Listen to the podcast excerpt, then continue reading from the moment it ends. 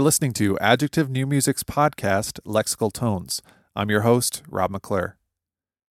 Gritty, pressing, gossamer. Heather Stebbins is a composer of acoustic and electroacoustic works with a background as a cellist. At the core of her music is a deep fascination with the inner structures and intricacies of sound. Whether they originate from an instrument, an object in nature, or a computer, Heather uses sounds that strike her viscerally and intellectually as the germinating elements of her music. Her music has been performed at concerts, festivals, and conferences in North America, South America, Europe, and Australia. She completed her doctorate in 2016 at Boston University, where she was a Center for New Music doctoral fellow and taught electronic music technology and composition. Let's start with Quiver. Okay, so Quiver, yeah, um, that piece was written in the fall of 2014, um, actually, while I was living in Estonia. Um, in fact, I realized after the fact that all three of the pieces that I sent you were written while I was living over there. oh, really? Wow. Yeah, Okay. so I mean, we can talk about that aspect later um, if you want. Um, but yeah, so Quiver was the result of applying to loadbang's call for scores. Um, and when I found out I would be writing a piece for them, I was really excited because they're, you know, great musicians and they play a lot of concerts, um, which is always wonderful. But was also terrified because that instrumentation is very daunting. Um, It's really, really weird. yeah, so Like- especially with the voice. So baritone voice, trumpet, trombone, and bass clarinet. Um, I'm really comfortable writing for trombone and bass clarinet because of past projects. Um, trumpet, you know, and sort of like more orchestral settings is fine, but voice is something that I've purposefully stayed away from my entire composing career. Um, so when I got this commission, I was like, okay, I guess I'm gonna have to finally work with voice. I can't really avoid it. Um, Right, yeah. so so yeah so the piece i'm i'm pretty happy with how it turned out all things considered. Um but yeah it was a it was a real challenge to first figure out you know how am i going to balance this ensemble and do something interesting with it and make it you know a piece of music that's not a piece for voice plus ensemble. Because that was something that was really important to me. I wanted to integrate the voice into the ensemble in a way that um, just made it another instrument rather than a soloist with accompaniment. Right, that would be conveying text because there's no text in this. No, piece. there's no text, so that's part of the reason why I've stayed away from um, stayed away from working with voice. Is I have kind of like a just a aversion to working with text for a number of reasons. Um, so the uh, the vocalizations in this piece are mostly phonemes um, that I chose based on sort of timbral things rather than any sort of you know other or extra musical meanings. Mm-hmm, mm-hmm. you know when i first when i first started listening to this i didn't look at um i didn't look at your website to see like who it was written for or anything Mhm. like that and uh i opened it and i thought wow this is this is a really interesting piece for trumpet and female singer Yeah.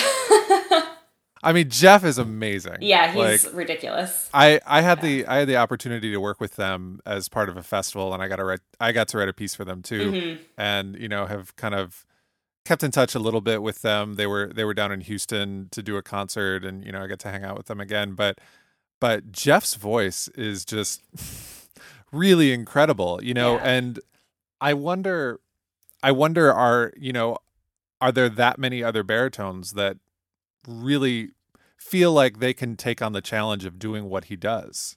I don't think so. And that's, I mean, that's another thing with that piece. It was definitely written with Jeff's voice in mind. Um, Right. So, like I said, I was living in Estonia while I was there, so I wasn't really able to work with him outside of we did one Skype session um, and just email.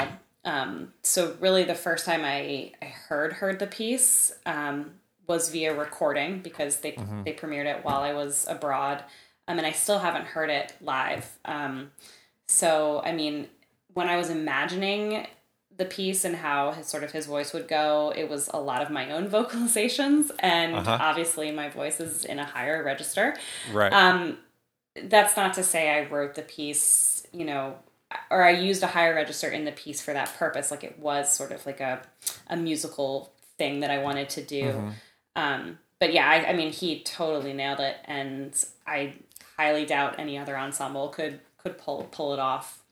How does Quiver, the title, relate to the? I mean, relate to the musical materials?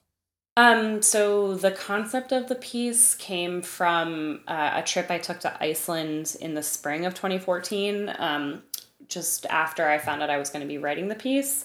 And there's an area in um, in the country where the North American and Euro- or European plates meet, and the ground is just like really fractured. Um, and you, I mean, you see it's it's just got veins running through it, um, really rocky, um, just like incredibly active, but you, it's so slow moving. Obviously, you can't see it. This has taken you know eons for these plates to meet.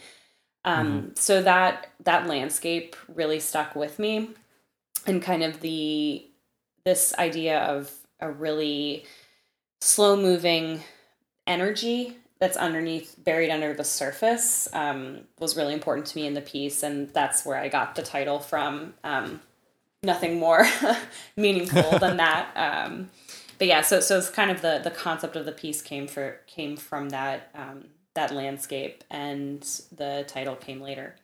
Just as a way to sort of describe it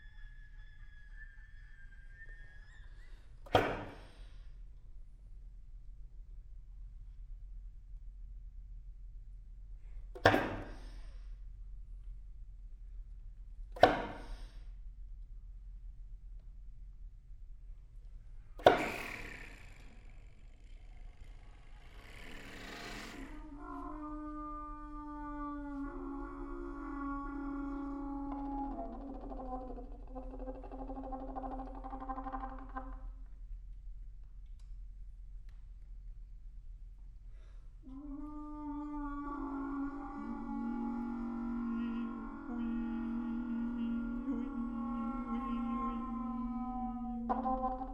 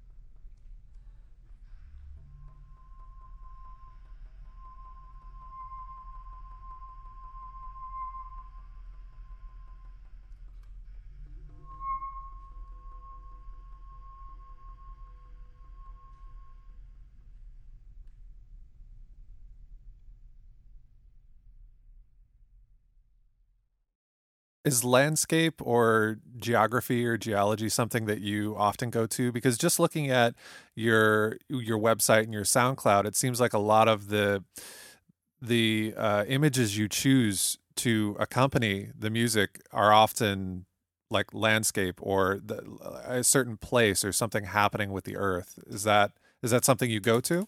Definitely. Um, so this is actually something I thought we'd touch on with another piece, but I think it's important to talk about now because it's it's really kind of a defining characteristic of what I'm trying to do. Um, and I didn't really figure this out until I guess a couple years ago. I took a course on music and landscape, which is kind of like a new branch of newish branch of musicology um, that's coming about, eco musicology as they call it, um, and had a really fantastic professor um, run this course, and it it kind of made me realize that this sort of like the sense of place is really important to me just in general, and I think that music um, can really put you in a place, whether that place is physical or sort of more in, in one's subconscious. Um, and this idea of landscape, I, I kind of found, found an analogy um, to what I want to do musically. Um, if just bear with me. It's sort of like if landscape is kind of like the human control of nature, music is sort of the same with sound, at least the way I want my music to be, and to kind of be like a, a, a living, breathing place um, so that each piece kind of has a habitat, for lack of a better word. Um, so, yeah, so I mean, I think it's something that is really important in my music um, and you know going to these sort of like more natural modes of inspiration um, I've definitely done since I started composing, and I've I've worked with other sort of like catalysts for piece starters, but these sort of ones that that bring me back to a place that have been the ones that I think lead to the most meaningful pieces for me. By you said landscape is the is the human control of nature. By that do you mean that your landscape I mean the the physical landscapes are curated or do Yeah. you mean like our our perception, our view of landscape is uh, how we how we take it in is how we are controlling our our view of nature, I guess. So, so I think it's both. I mean, you know, if um, if you're defining landscape, I think that there, there's probably several definitions that are argued upon. But f- for me, a landscape is definitely something that's been curated, that's been kind of formed by by man. Otherwise, it's it's it's you know it, it's natural. And whether that formation is physical through you know either creating a garden, creating a pathway, you know, moving rock, moving earth, or like you say, through our perception, it's still framed by something. It's not sort of like in its raw state. Um, the same way, you know, if you were. I I mean, in, in my opinion, you could be in sort of the middle of a place and listening to the sounds. And for me, that's still music if you're sort of framing it and contextualizing it. Um, so, so yeah, so I think that in answer to your question, it can be both things. Um, I know that's sort of a uh, a lame Sure, way right. to answer, but but yeah, no, I, I really think I think the important aspect is is the is the framing of either nature or sound in in either of the two cases. So I think the piece that you were probably going to talk about this more was um, with and drift. Is that right? Yeah, definitely. Um, So I was I was introduced to this piece. Um, well, actually, it was this piece that how I was introduced to you as a composer. Um, I was the I was one of the judges on a competition and heard this piece and just fell in love with it. And the sound world that you have created is just it's I, I mean it's just so intoxicating. oh, thank so you. yeah, no problem. I mean, what is what's the guiding principle for this piece? What's propelling it forward?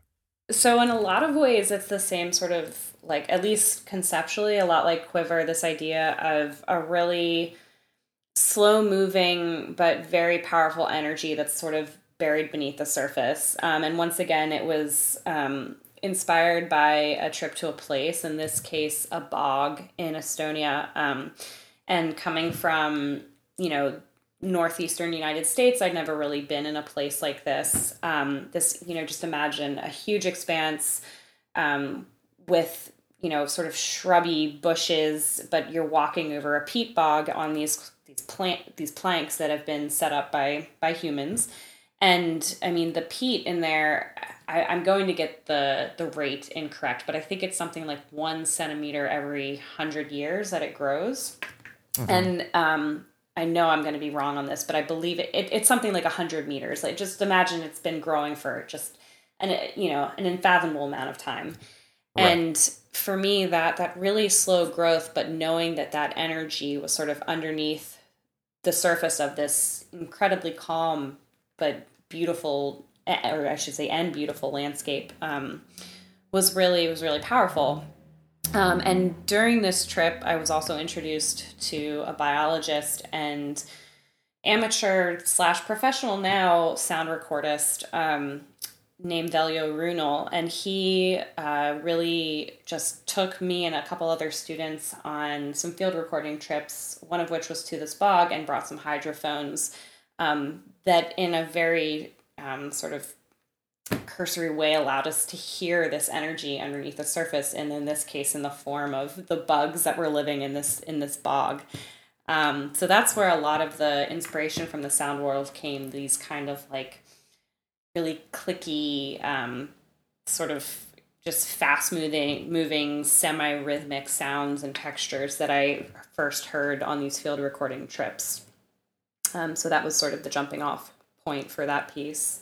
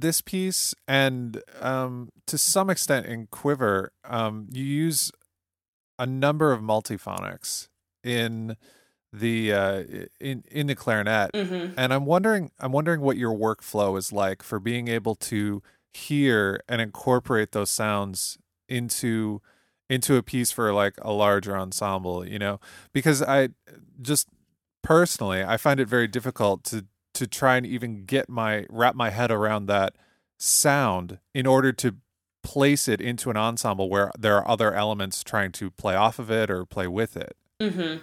Yeah, I mean, it's tough, and I'll be the first to admit that I'm like not as skilled as some other composers that I know of, kind of like containing all of those sounds just in my mind. Um, so for certain things, I used recordings of the multiphonics and kind of layered them with guesstimates of what the texture would be.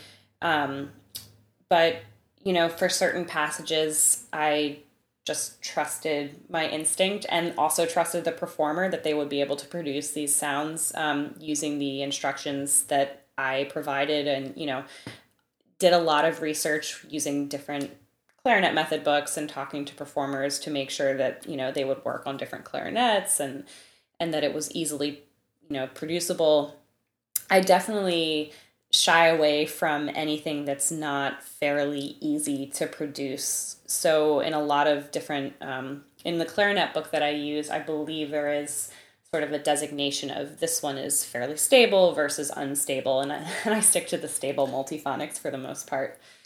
Is that the uh, Sparnaay book? so this yes this um, for this or those two pieces i used the sparnaay book um, mostly because that was what was available at the library in estonia and i fell in love with this book um, because i th- i mean it's just for the bass clarinet and i'm a Right. huge lover of the instrument um, so to have a book dedicated to just the bass clarinet was really nice and there's cd examples of some of the audio so that was super helpful um, and then there was a really great clarinetist in Estonia at the time that I was able to try some of these things with to make sure they worked.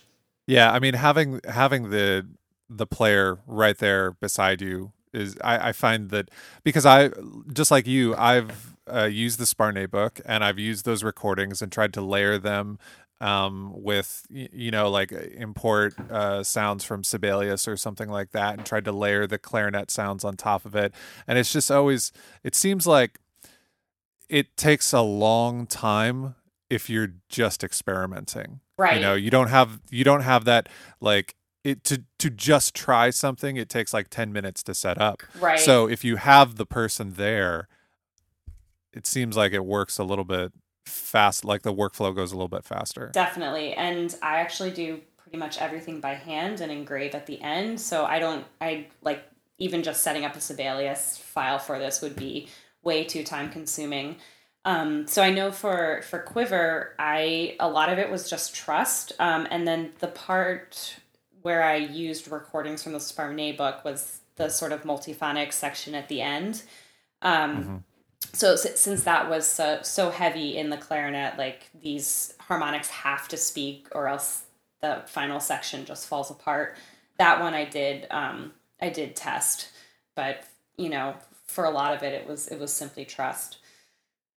But for and drift that was the piece that i actually wrote for an ensemble that included this particular clarinetist. So when we did sort of a couple um just tests of different material you know having her there was was really beneficial.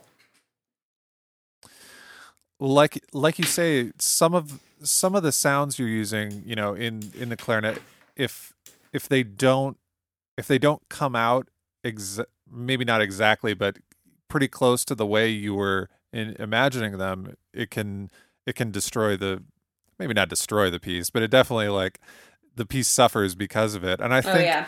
in in and drift you know you're using sounds from percussion or or prepared piano. And i mean how how specific are you with these sounds? Um i'm not like i'm ugh, this is hard to say. I'm i'm not so specific that like you have to have the absolute correct piano p- preparations um you know or else i don't want you to perform the piece in that sense right Um, but certainly, you know, in in the notes for that piece, you know, I define I'm looking for a certain type of sound. I suggested using hairpins for the piano preparation, and then the pianist that performed it found a better solution, or a di- I shouldn't say better, but a different solution using rivets that he got from a hardware store. And I we ended mm, up using okay. that. And I mean, that's totally fine. I um, I'm always really excited to hear how performers are going to interpret something and have had a lot of wonderful experiences where they play or you know perform something that I wrote in a different way, and a lot of times it's a lot better than what I was originally intending anyway. Um, you know, and I'm I like these kind of happy accidents. Um, so you know, if if the piano preparations are slightly different, that's fine as long as it's not you know a completely different sound world. I'm I'm going to be okay with it. Right, and I guess I guess I'm maybe this is just a personal thing, but you know, I'm I'm so struck by a particular sound in one performance or recording that when you hear it in another and it slightly changes so disarming like i'm thinking of the piano preparations that happen maybe two-thirds of the way through it's kind of in the middle range of the piano um, and uh, like just for example you know the the cage sonatas and interludes for prepared piano there's only one recording that i really like mm-hmm. because because i've kind of imprinted the fact that the like those are the correct sounds yep. in that recording and yeah. i know that isn't right you know it and it isn't even what cage intends but we all do you know? it I, th- I right i think everybody does that yeah and but despite that knowledge that you know what my brain is doing is not correct it still affects my enjoyment of another performance or recording. I mean do you have that too or are you very flexible? I mean i, I like to say i'm flexible because i think that's a better way to be but i i, I mean right. I, I think that if i'm being honest with myself absolutely. I mean I have older pieces where there's been a mistake in the performance, but that gets so ingrained in my you know memory of the piece in in my when I, when I listen to recordings of the piece that it becomes part of the piece. And when it gets performed by a different ensemble and they play it correctly i think oh geez you know uh, they really messed that up. Um, right which I, they messed I, they messed up the mistake. Exactly exactly. Um, which in certain instances makes things really tough for me. Um, i have a couple pieces that I've written for myself as a cellist um, with electronics, and I've never notated them because mm. I I just can't. There, there's some mental block where I can't do it, and so I get I just have to if I want to perform them again, I have to rely on old performances, and it sort of just creates this feedback loop of that same issue that that you're you're describing. Um, so I think yeah, it, it's something that I like to say I'm flexible with, but you do kind of figure out like, oh, I really liked how they did it that one way, and if it goes a different way, yeah, it could be disappointing. Um, with and drift so far it's only been performed by that one particular ensemble um, so i haven't had much of an issue yet but i'm i'm hoping that it gets picked up by other ensembles and i, I will have to you know figure out how am i going to convey the same sort of sound world to a completely new ensemble that might have a completely different piano or you know a different percussion instrument and and how you know how can we find a happy medium? Right. I wrote i wrote a piece for string quartet and computer um and it was it was originally meant to be a ballet and uh, i had had the performance of just the music before to you know to put on a recital and also um, to give to the choreographer um, because it was like a 30, 30 minute string quartet.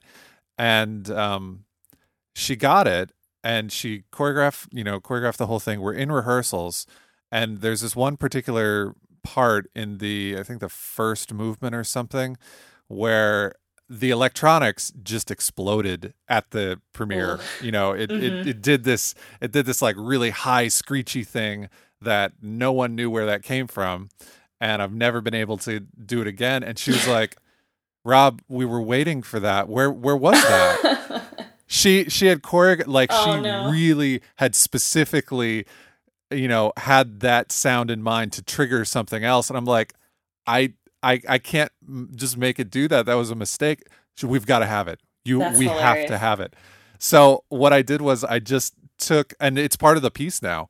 um, I took that sound from the recording, like I literally just cut that out of the recording and then played that on the electronics, you know, in the performance, just so it could it could be represented. But yeah, those those mistakes are great sometimes, but it's it sucks when you can't reproduce those mistakes. Oh, totally. And it and it's also I I find myself not relying on the mistakes, but relying on it's almost like a, a humanness to the performance Yeah. that that you well what if you make a mistake or a mistake happens that's not so favorable so i mean it you know it it's a dangerous situation but Right. one one that i for me makes what we do so exciting um Yeah.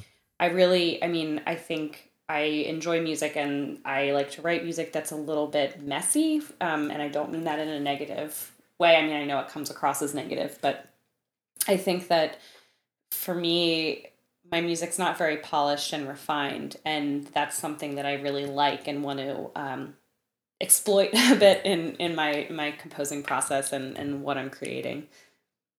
Because life is messy. Right. It it really is. so can you tell me about acoustic uproar? Yeah, um, that's uh, so Acoustic Uproar is currently on hiatus. Um, it was a sort of, I, I don't even want to call it like a composer collective, but more of like a um, concert series that uh, my very dear friend and colleague um, Leslie Hinger, another composer that studied at Boston University and is currently living in Calgary, um, where she's from. Uh, so we put that together in, I think our first concert was in 2011. And it was just a really fun thing that we did for a number of years before she headed back to Canada and I headed off to Estonia, um, where we just found really fun performers to program fun works by emerging composers. And we would have concerts in this really divey, awesome jazz bar in um, Cambridge, Massachusetts. Um, and then uh, we graduated to a couple other larger venues. Um, but it was really just a fun setting for music that we thought was important to program that was outside of a university setting. Um, so in the beginning, before we got in trouble for it, we would, you know, give people a beer with their admission. Then we realized we couldn't hand out beer for free um, at this dive bar. um, and so we had to start charging for it. So, I mean, I don't know if the number of attendees dropped after that, but I don't actually think it did. Um, but yeah, it was just like a really fun, laid back um, concert series that we put together and is something that now that I'm back stateside, um, would like to keep doing, but it's definitely hard to, to put together without um, my great companion who is on the western part of North America right now. Um, but it's something, I mean, no matter where I am, I, I want to keep doing because for me, that's why we do this. It's, it's to, you know, perform music for other people. Um, that's not to say I don't love listening to recordings as a mostly introverted person. I do enjoy sitting at home with my headphones, but um, there's something to be said for live performance. Um, I think it's an incredibly powerful community experience that needs to be happening in the community. Well, and also, you know, doing it at a you know non-traditional venue, you break down a lot of the the stuffiness, I guess, of even like even going to a university, even going to a black box theater or Yeah. something. You know, there's still that the you know kind of the ceremony of Mhm. of the concert. Whereas if you're in a bar, you can stand up, you can drink, you can make a little bit of noise. So you know, it kind of maybe it it kind of limits the the types of pieces you can do at that venue but at the same time it's like i have had some of my best um musical experiences when i'm drinking you know yeah, definitely. And I mean, I think um, you know that was our our mission and our mandate. Totally was to get these types of concerts into more non traditional venues. And I have to say, there's people in Boston right now that are doing it in just way more interesting ways than we did. Uh, there's one concert series that's pairing up um, craft breweries with composers. So they have concerts at different breweries, which I think is a really interesting idea. Um, is that is that keith Yes. um hmm yeah yeah yeah Yeah, I can't remember his last name. Kirk. I always am, I'm going to mispronounce it. Either Kirchhoff or Kirchhoff.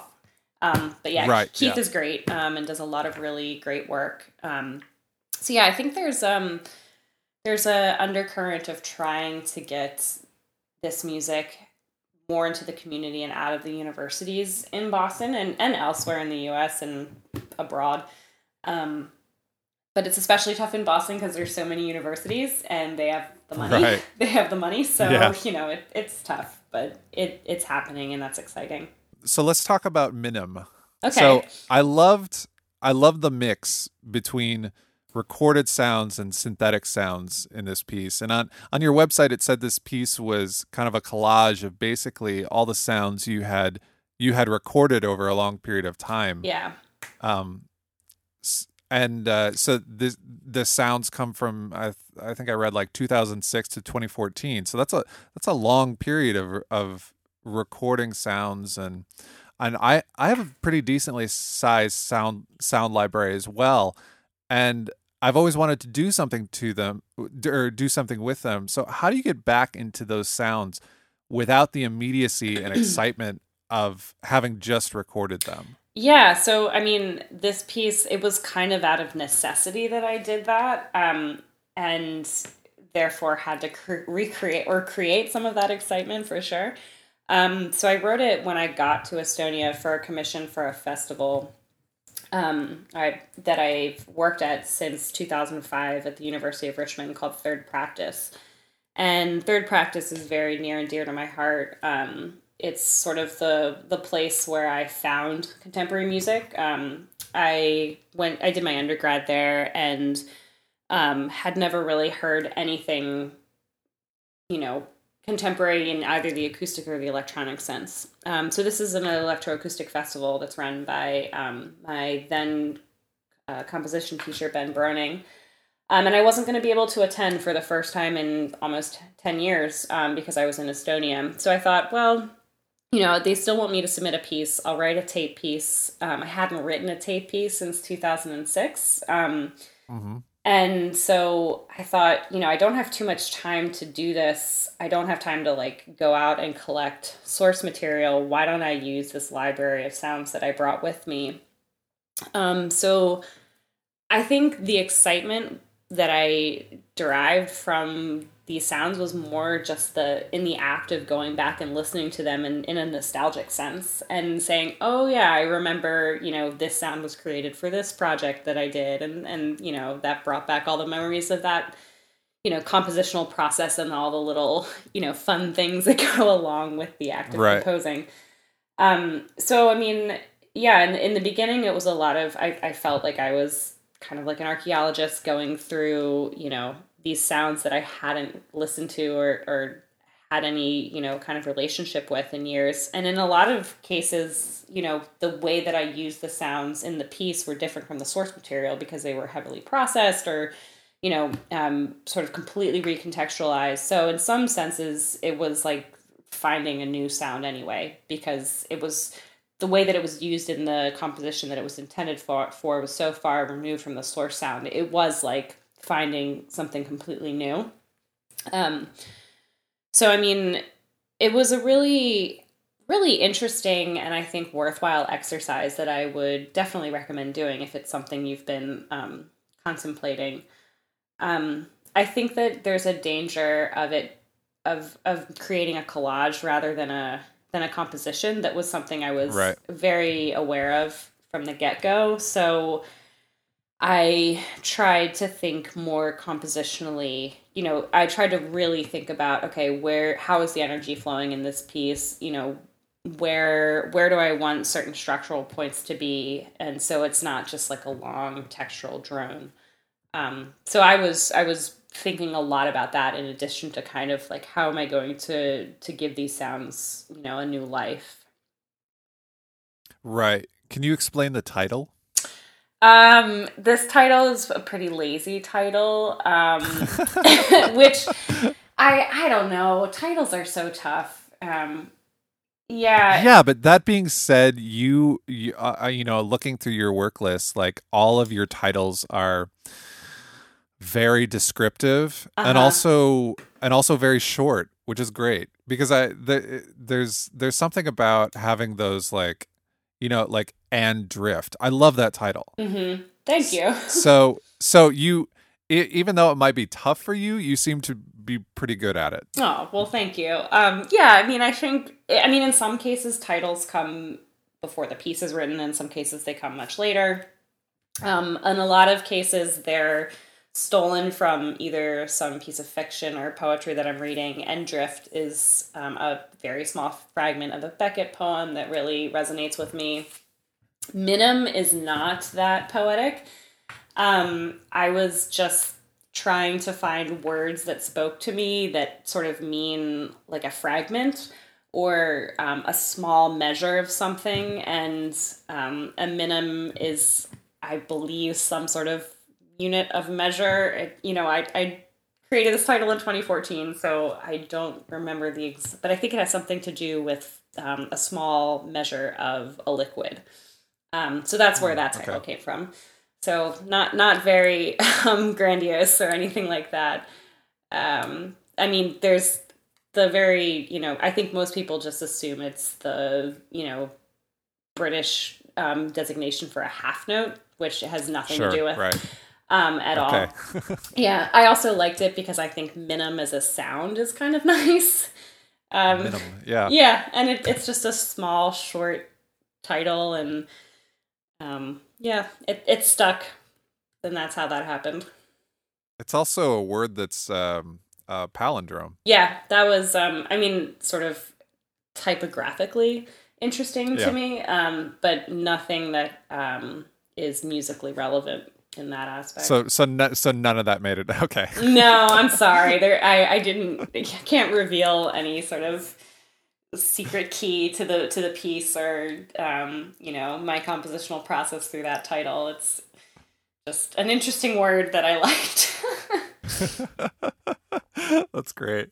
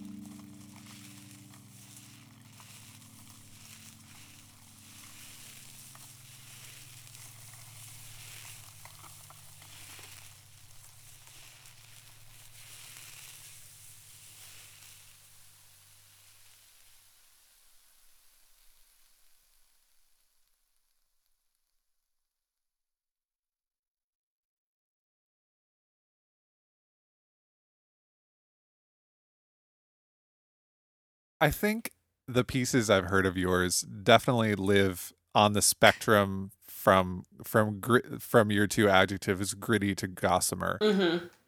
Is this one of the driving forces for your music, kind of traversing that spectrum? I, I mean, I guess I'm, what I'm after is your your motivation to use the sounds in the way you do. Mm-hmm. Yeah, I mean, I think that that exercise of trying to think of three adjectives to describe my music that you know you asked for was a really tough thing for me because I think my music lives in these very disparate places that I'm trying to find a middle ground for. Um, it's sort of this, you know, love of kind of gritty, textural, noisy sounds, and also um, a sort of nostalgic longing for melody. Um, and I think that comes from my former life as a performer. Um, so finding ways to, you know, create music where these two worlds can coexist in a meaningful way, I think is a big challenge, and it's kind of been my main project. Um, so that that's my motivation. It, it's finding finding you know meaningful ways to to combine these interests that I have. So it's kind of a selfish motivation, but but that's but that's what it is.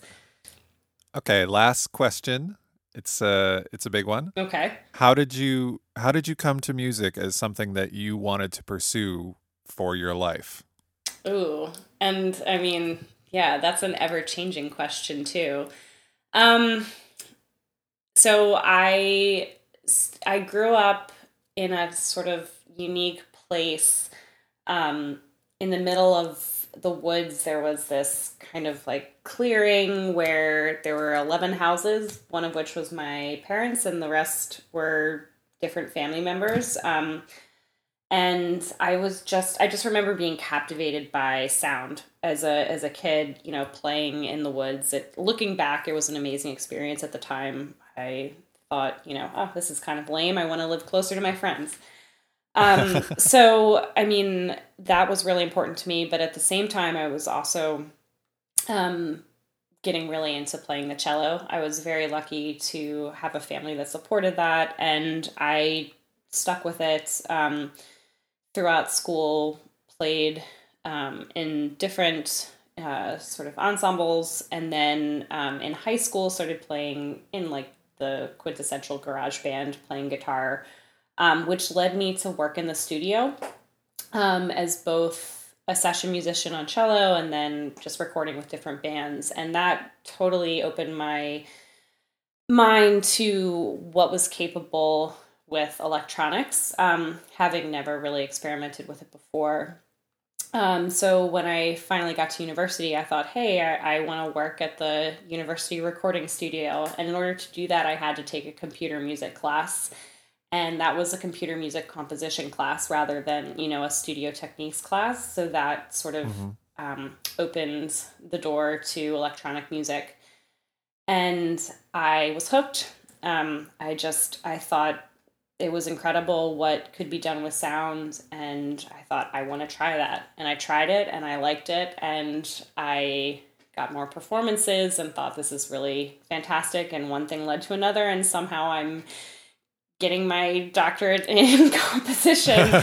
um, so so yeah, I mean, it's been a lot of um, you know a lot of hard work, but also just luck in terms of being at the right place at the right time. My my undergrad institution is, was a really small liberal arts school, but it just happened to have a fantastic composer on faculty who was running an electroacoustic music festival. Um, the chamber ensemble Eighth Blackbird was also in residence there. So, as a completely new composer, I was able to test some of my music out and write pieces for, you know, a Grammy award winning and, you know, just crazy good set of musicians. Um, right. So that was, you know, really lucky and um, gave me opportunities that, had I been elsewhere, probably wouldn't have been available to me. Um, and I think, you know, the thing that keeps me going is just the excitement about just building new worlds um, with composition and and meeting and meeting some really amazing people along the way. Um, I think composing can be a very lonely and in a lot of ways selfish um, task. And uh, the act of meeting other performers and other composers and, and getting to travel and, um, you know, hear your music performed and hear the music of, of other people being performed is, is really special and something that shouldn't be taken for granted. Um, so, so those opportunities keep me going as well. That's great. Um, I think that's a good place to end it, actually. Okay. Sounds good. Um, so where can people find you on on the interwebs and and elsewhere? Um, so my website is www.heatherstebbins.com, which is currently being up uh, updated by my wonderful partner in life, um, who is a fantastic web developer, very busy, which is why my website has uh, been ignored for a little bit on, on my end. I have not been updating the content, but I'm going to once it gets its update.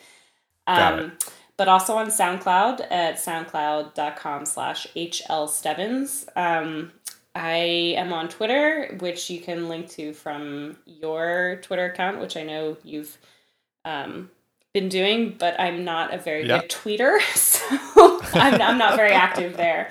But yeah, every every so often I'll you know throw my 140 characters out into the world and and feel sort of silly about it. So And see how it plays. yeah, right, exactly.